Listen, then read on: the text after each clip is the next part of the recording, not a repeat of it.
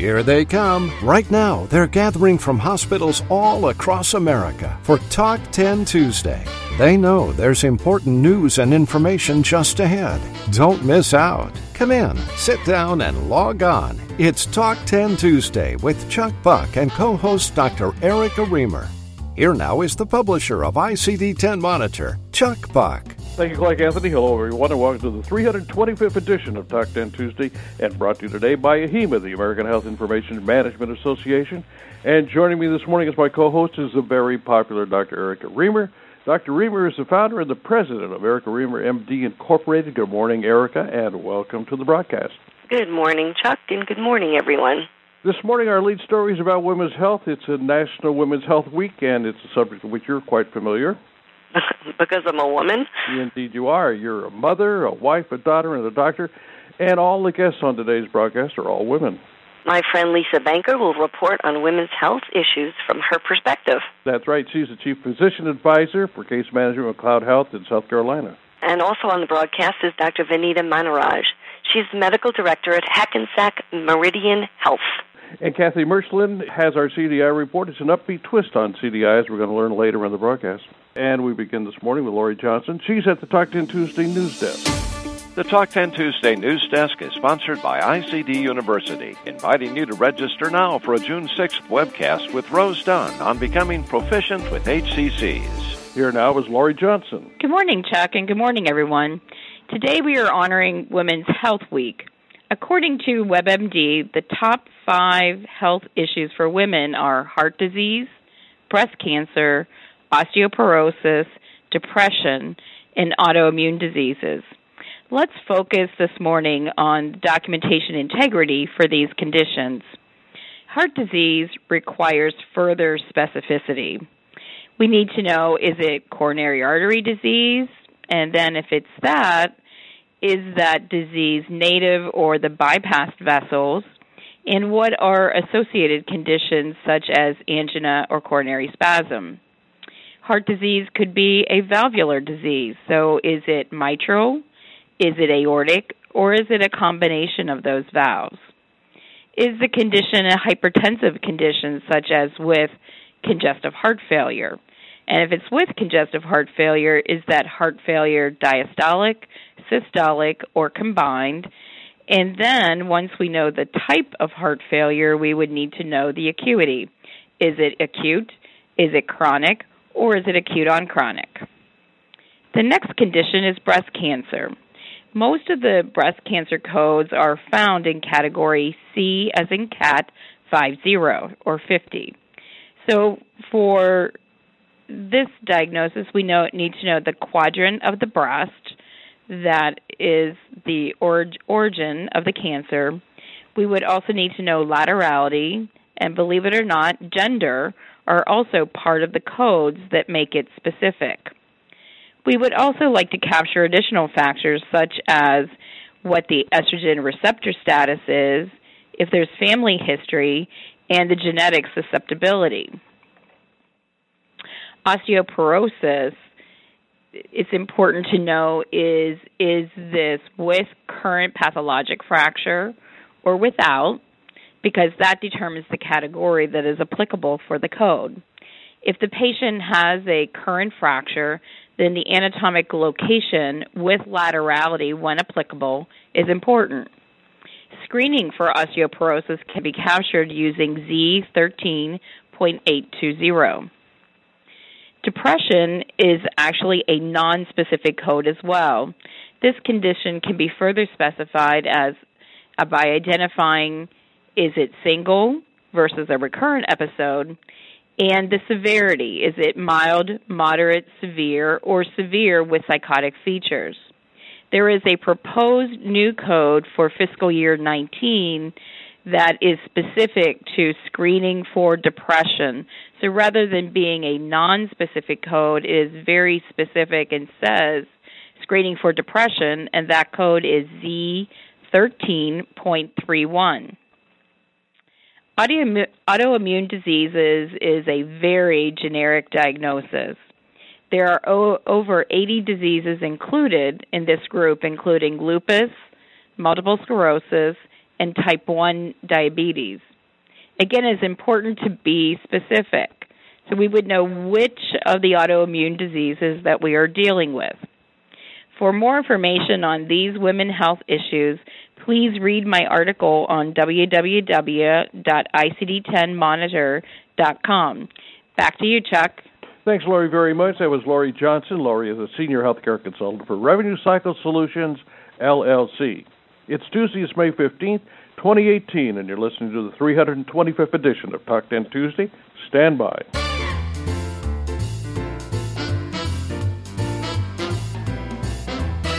Talk 10 Tuesday is brought to you today by AHIMA, the American Health Information Association, inviting you to not one, but two great meetings in Baltimore. Attend the CDI Summit, the premier industry event of the year, August 6th and 7th, to hear the nation's leading CDI experts speak about the challenges and successes affecting the CDI industry.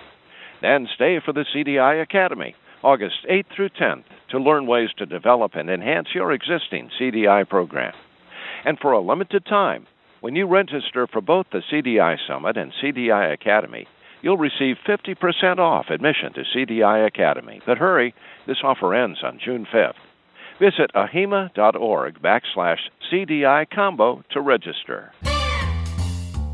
Thank you, Clark Anthony. Today we have an upbeat twist to our CDI report here now to explain is Kathy Merschman. Good morning, Kathy. Welcome to the program. Tell us about your CDI report. Thank you, Chuck. Good morning, everyone. In honor of Women's National Health Week, I would like to raise a torch to the strength of women working in healthcare. This story is one of the transformation of a revitalized CDI department that has pursued success through the strength of women, and we are celebrating daily. Not to undermine the contributions of our male counterparts, this story is one of empowered women that will inspire you to reach deep into your creative minds. Many of us would describe an empowered woman in the HIM industry as one that pre orders the latest and greatest resources to ensure she has adopted the model of proven success. Oddly, much of Kettering Health Network's transition to a winning CDI team has occurred because we've lost our map.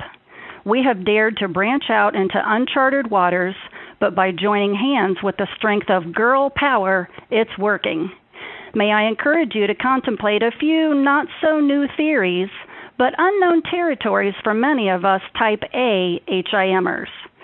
For starters, allow yourself to daydream. Gift yourself with a ride in your car and enjoy the silence. No audiobooks, no traffic reports, no repeat hits from the 70s, 80s, and 90s. Actually, I don't think there were any hits in the 90s. Allow your creative mind to ask yourself, what if we tried this? What if we kept doing that but tried it this way? As we started this exercise, I often heard replies of, Oh, we've tried that. It didn't work. Been there, done it. My answer, with a mischievous smile, is, Well, let's try it this way. Stand firm on your faith that ideas generated during a silent journey are fueled by your inner creativity, your inspiration, reflected onto a mirror of now scripted thoughts that are simply asking for action steps. Next, take a self analysis. Determine how you best fit into the big picture of this newly inspired screenplay. There are many personal assessment tools available. Our network utilized the DISC Workplace Profile Assessment. Our time spent working through the DISC assessment and its results provided the groundwork for each woman's strengths and how to best utilize them in our journey. Consider this packing your luggage.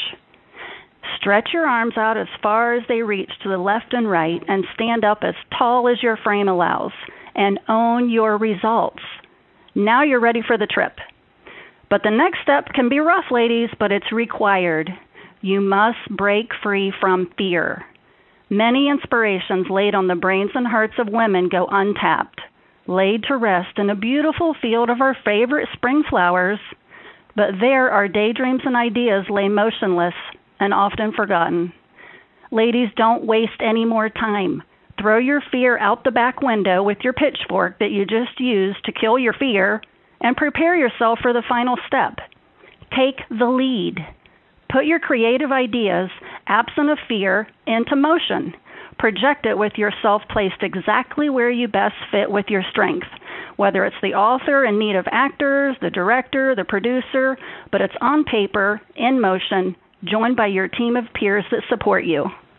I am honored to be mentored by empowered women. I am lifted up every day by my coworkers who have daydreamed and put nothing to rest. There is no checklist on how to arrive, but I am enjoying defining my own path, surrounded with a great amount of talent and desire to succeed.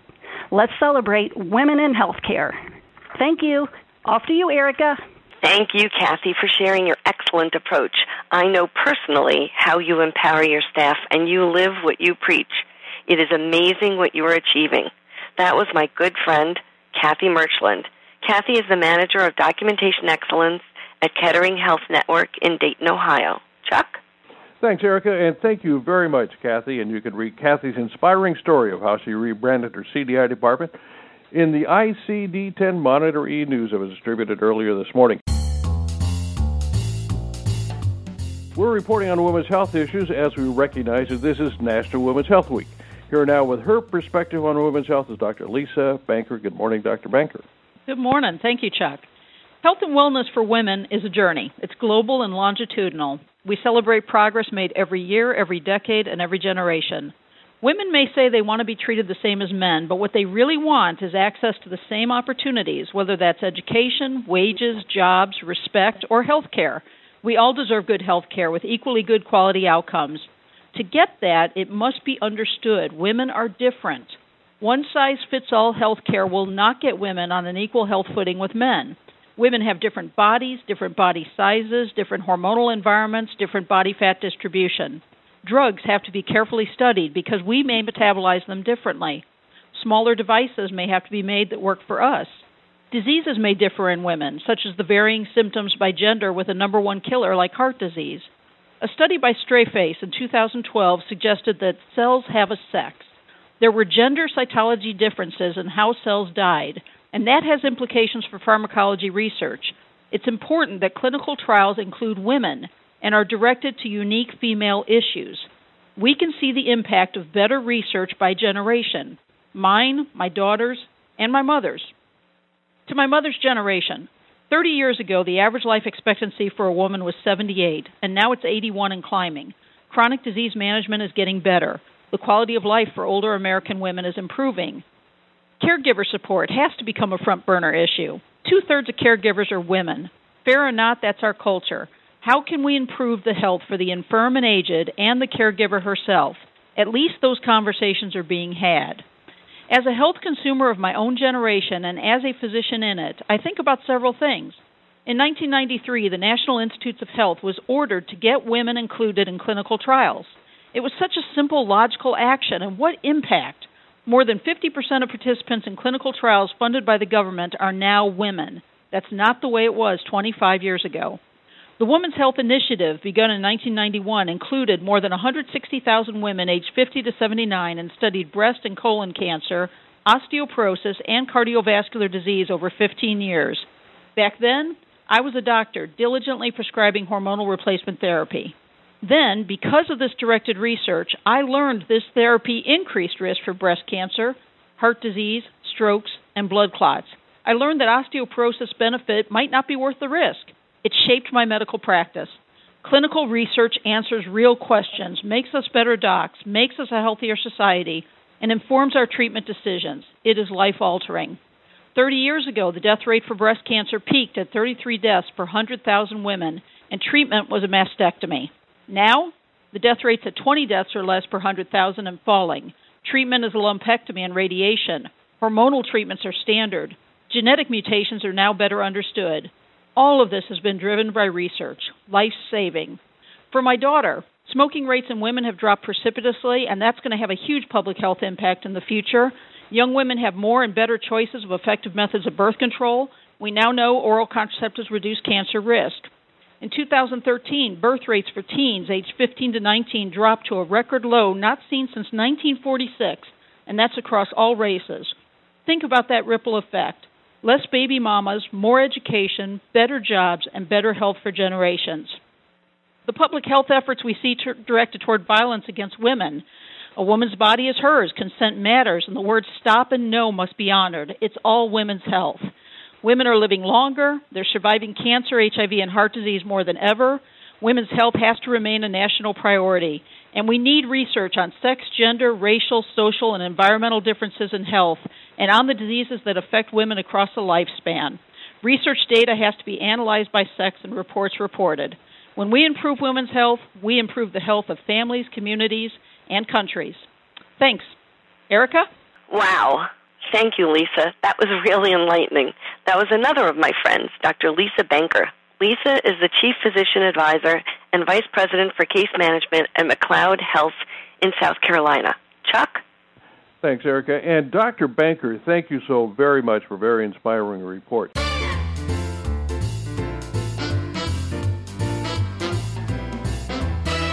We're pleased also to recognize another physician on our broadcast this morning. She is Dr. Benita Maharaj. She is the medical director at Hackensack Meridian Health. And good morning, Dr. Maharaj. Welcome to Talk 10 Tuesday. Thank you, Chuck, and thank you to all the listeners on this morning's broadcast. As a woman physician, I'm excited to be on this edition of Talk 10 Tuesday dedicated to women's health. I'm glad the spotlight is on women this week that began with Mother's Day, the goal being to remind women to set aside time for their health. As a general internist, one of my areas of emphasis is preventive health, and so I'd like to encourage all women to go to their primary care providers and get their much needed annual exams if they haven't, and more importantly, the recommended annual and periodic cancer screening tests such as mammograms, colonoscopies, or pap smears as indicated for various age groups. If your employer allows you to participate in a wellness incentive program, take advantage of it. Typically, this program allows you to earn a dollar amount every paycheck for meeting wellness goals. These parameters could include a blood pressure, lipid panel, weight, etc., and this allows you to earn money for taking care of your own health. Also, this is a good time to, to revisit your health and activity patterns and try to make positive changes. If you want to improve your fitness, get an activity tracker like Fitbit or any of the others in the market to help monitor your fitness related metrics like steps taken or calories burnt, etc. I know I got one a few years ago. It was a life changer. I didn't realize how sedentary I had been until I was informed that I barely walked 2,000 steps in a day unless I consciously and willingly made an effort to increase my activity. Focusing on women's health, I'd like to make special mention of heart disease, which is the number one killer of women in the United States. Women, as compared to men, are more likely to experience atypical and subtle symptoms such as nausea, vomiting, neck, shoulder, upper back pain, or dizziness while experiencing a heart attack. So, women seek attention in a timely manner. Last but not least, great mental health is really important and foundational to good physical health as well. So take some time to rejuvenate mentally and address stress in your lives.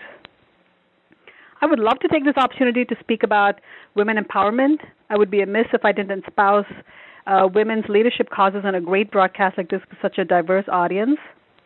Part of my metamorphosis from a hospitalist to a full time physician advisor was fraught with leadership challenges, some that are unique to women. But over the years, I've been so encouraged to meet other women physician advisors like me, and we've learned from each other's experiences. In an era where women are increasingly asserting themselves in the workplace, I'd like to take this opportunity to encourage women to take on leadership roles, build visibility, take on challenges, take some risks, and not settle for the status quo.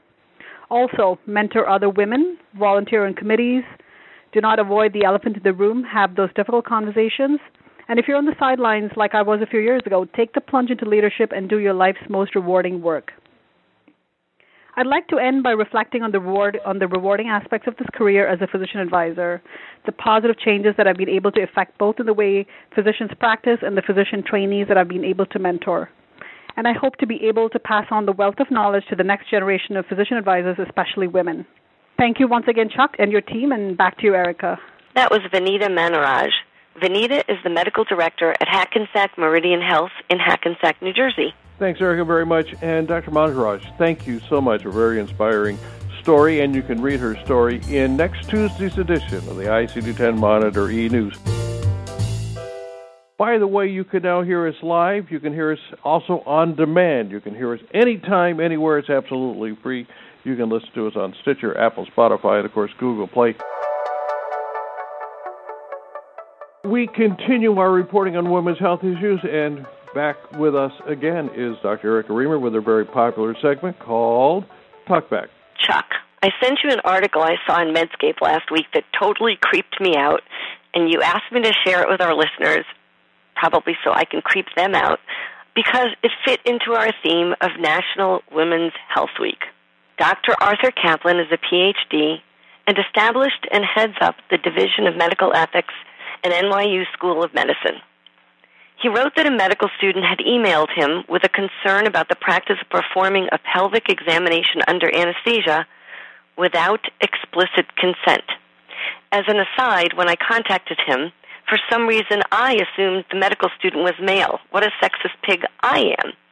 Anyway, Dr. Caplan's article noted that four students had similarly done an exam during the same encounter. The details about what type of surgical procedure were missing from the story. If it were a gynecologic procedure where instruments were to be placed in the vagina, I might not be as appalled. But if the surgery were not gynecologically related, alarm is the appropriate response. The only word for this is violation. If a patient had an intact hymen, it would even be harmful and would be counter to our Hippocratic oath to do no harm. In any case, it boggles my mind that it is not so obviously unethical and immoral so as to preclude anyone from performing this act. The article went on to state that this practice is widespread and that this practice is illegal in only four states Hawaii, California, Illinois, and Virginia. I wonder if medical students are routinely being encouraged to perform rectal exams under anesthesia without prior consent to learn how to examine prostates or testicular exams. I highly doubt it. Interestingly, prior to clicking on page two, this story made me think of Larry Nassar and the USA Gymnastics atrocity. Great minds think alike because Dr. Caplan used that exact example to explain that touching someone without their consent in an intimate area is both unethical and illegal. Of course, in his in uh, Nassar's case, minors would aren't in a position to consent anyway, but that's neither here nor there. The article referenced a poll by a Canadian medical student that 72% of the doctors and medical students she had asked had done medical exams on unconscious patients without obtaining consent. I was doubly disappointed because this also shatters my myth of Canadians being morally superior to us in this day and age. As a medical student, if I had been instructed to perform a pelvic exam on an anesthetized patient, knowing she had not been asked for consent, I would have refused. I hate to confess this, though, but I am not sure I would have reported my superior unless he or she gave me pushback on my refusal. I wonder if some hapless medical students just assume consent has been obtained if their teacher is telling them to do a pelvic exam. It would never occur to me that someone would bypass consent for something so invasive and make me complicit in doing something so morally reprehensible. My medical school hired surrogates to train us. These women were paid for their service and they were able to gently guide us and give us feedback. I distinctly remember my thin pelvic model instructing me to palpate more laterally to feel her ovary. I don't know what our listeners will get from this other than uneasiness about whether they have been personally violated during some random surgery. Do we really need to explicitly just say no to our surgeons and anesthesiologists? Back to you, Chuck. Thank you very much, Erica. Uh, that was Dr. Erica Remer with her very popular segment called Talkback. You can read her story in next Tuesday's edition of the ICD-10 Monitor e-News. Now's the time for some questions and answers, and I want to bring everybody around for a little bit of a virtual roundtable with me. Of course, Laurie Johnson, Kathy Merschel, and Dr.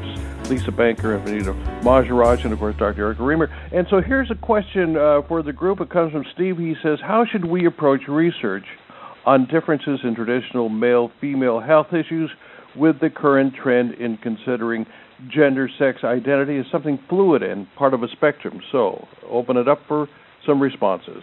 This is Laurie Johnson, and I think um, in dealing with the traditional traditional male female health issues, I think there's a key in how the patient is registered because you have to know um, what they what gender they are chromosomally as well as how what gender they identify with because knowing the gender they identify with helps the healthcare folks how to address that patient.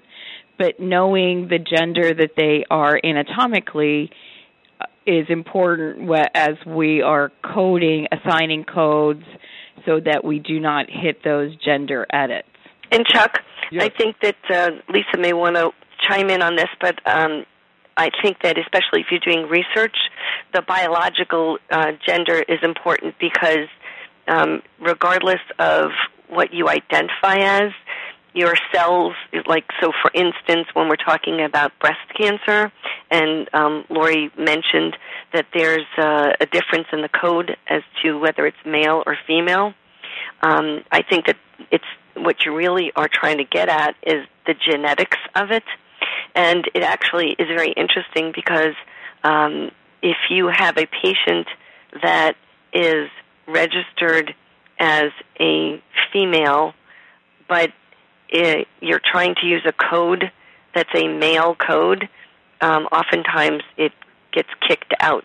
So I don't really know how they're addressing that sort of an issue. Dr. Banker, a reaction to that question?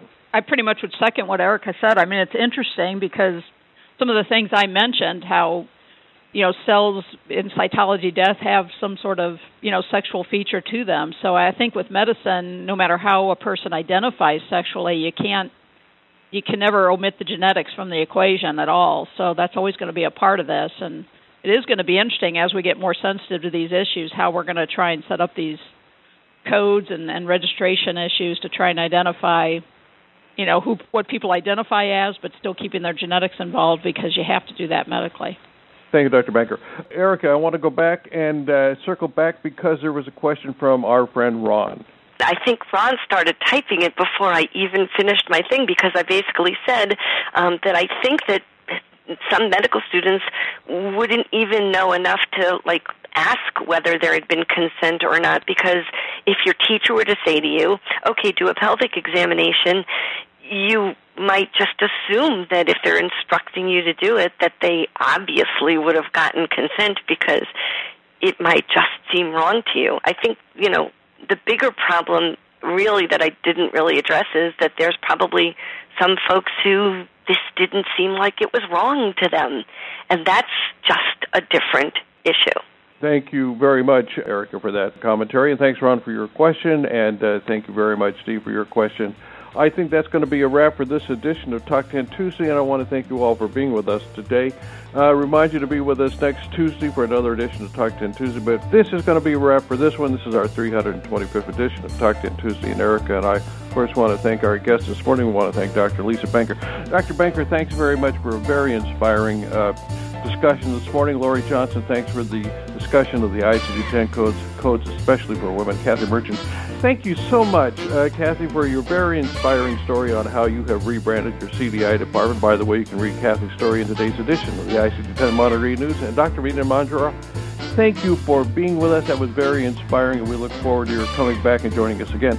We hope you're going to be right back here next Tuesday for another edition of Talk 10 Tuesday. Until then, I am Chuck Buck, speaking on behalf of Dr. Erica Remer and everyone here at Talk 10 Tuesday Nights at 10 Monitor. Have a great week. And remember, you can listen to us on demand anytime, anywhere. It's now available. You can listen to us on TuneIn, Google Play, Stitcher, Apple Podcast, and of course, all the other platforms. Thanks again, and have a great week, everyone. Talk 10 Tuesday is a production of ICD 10 Monitor.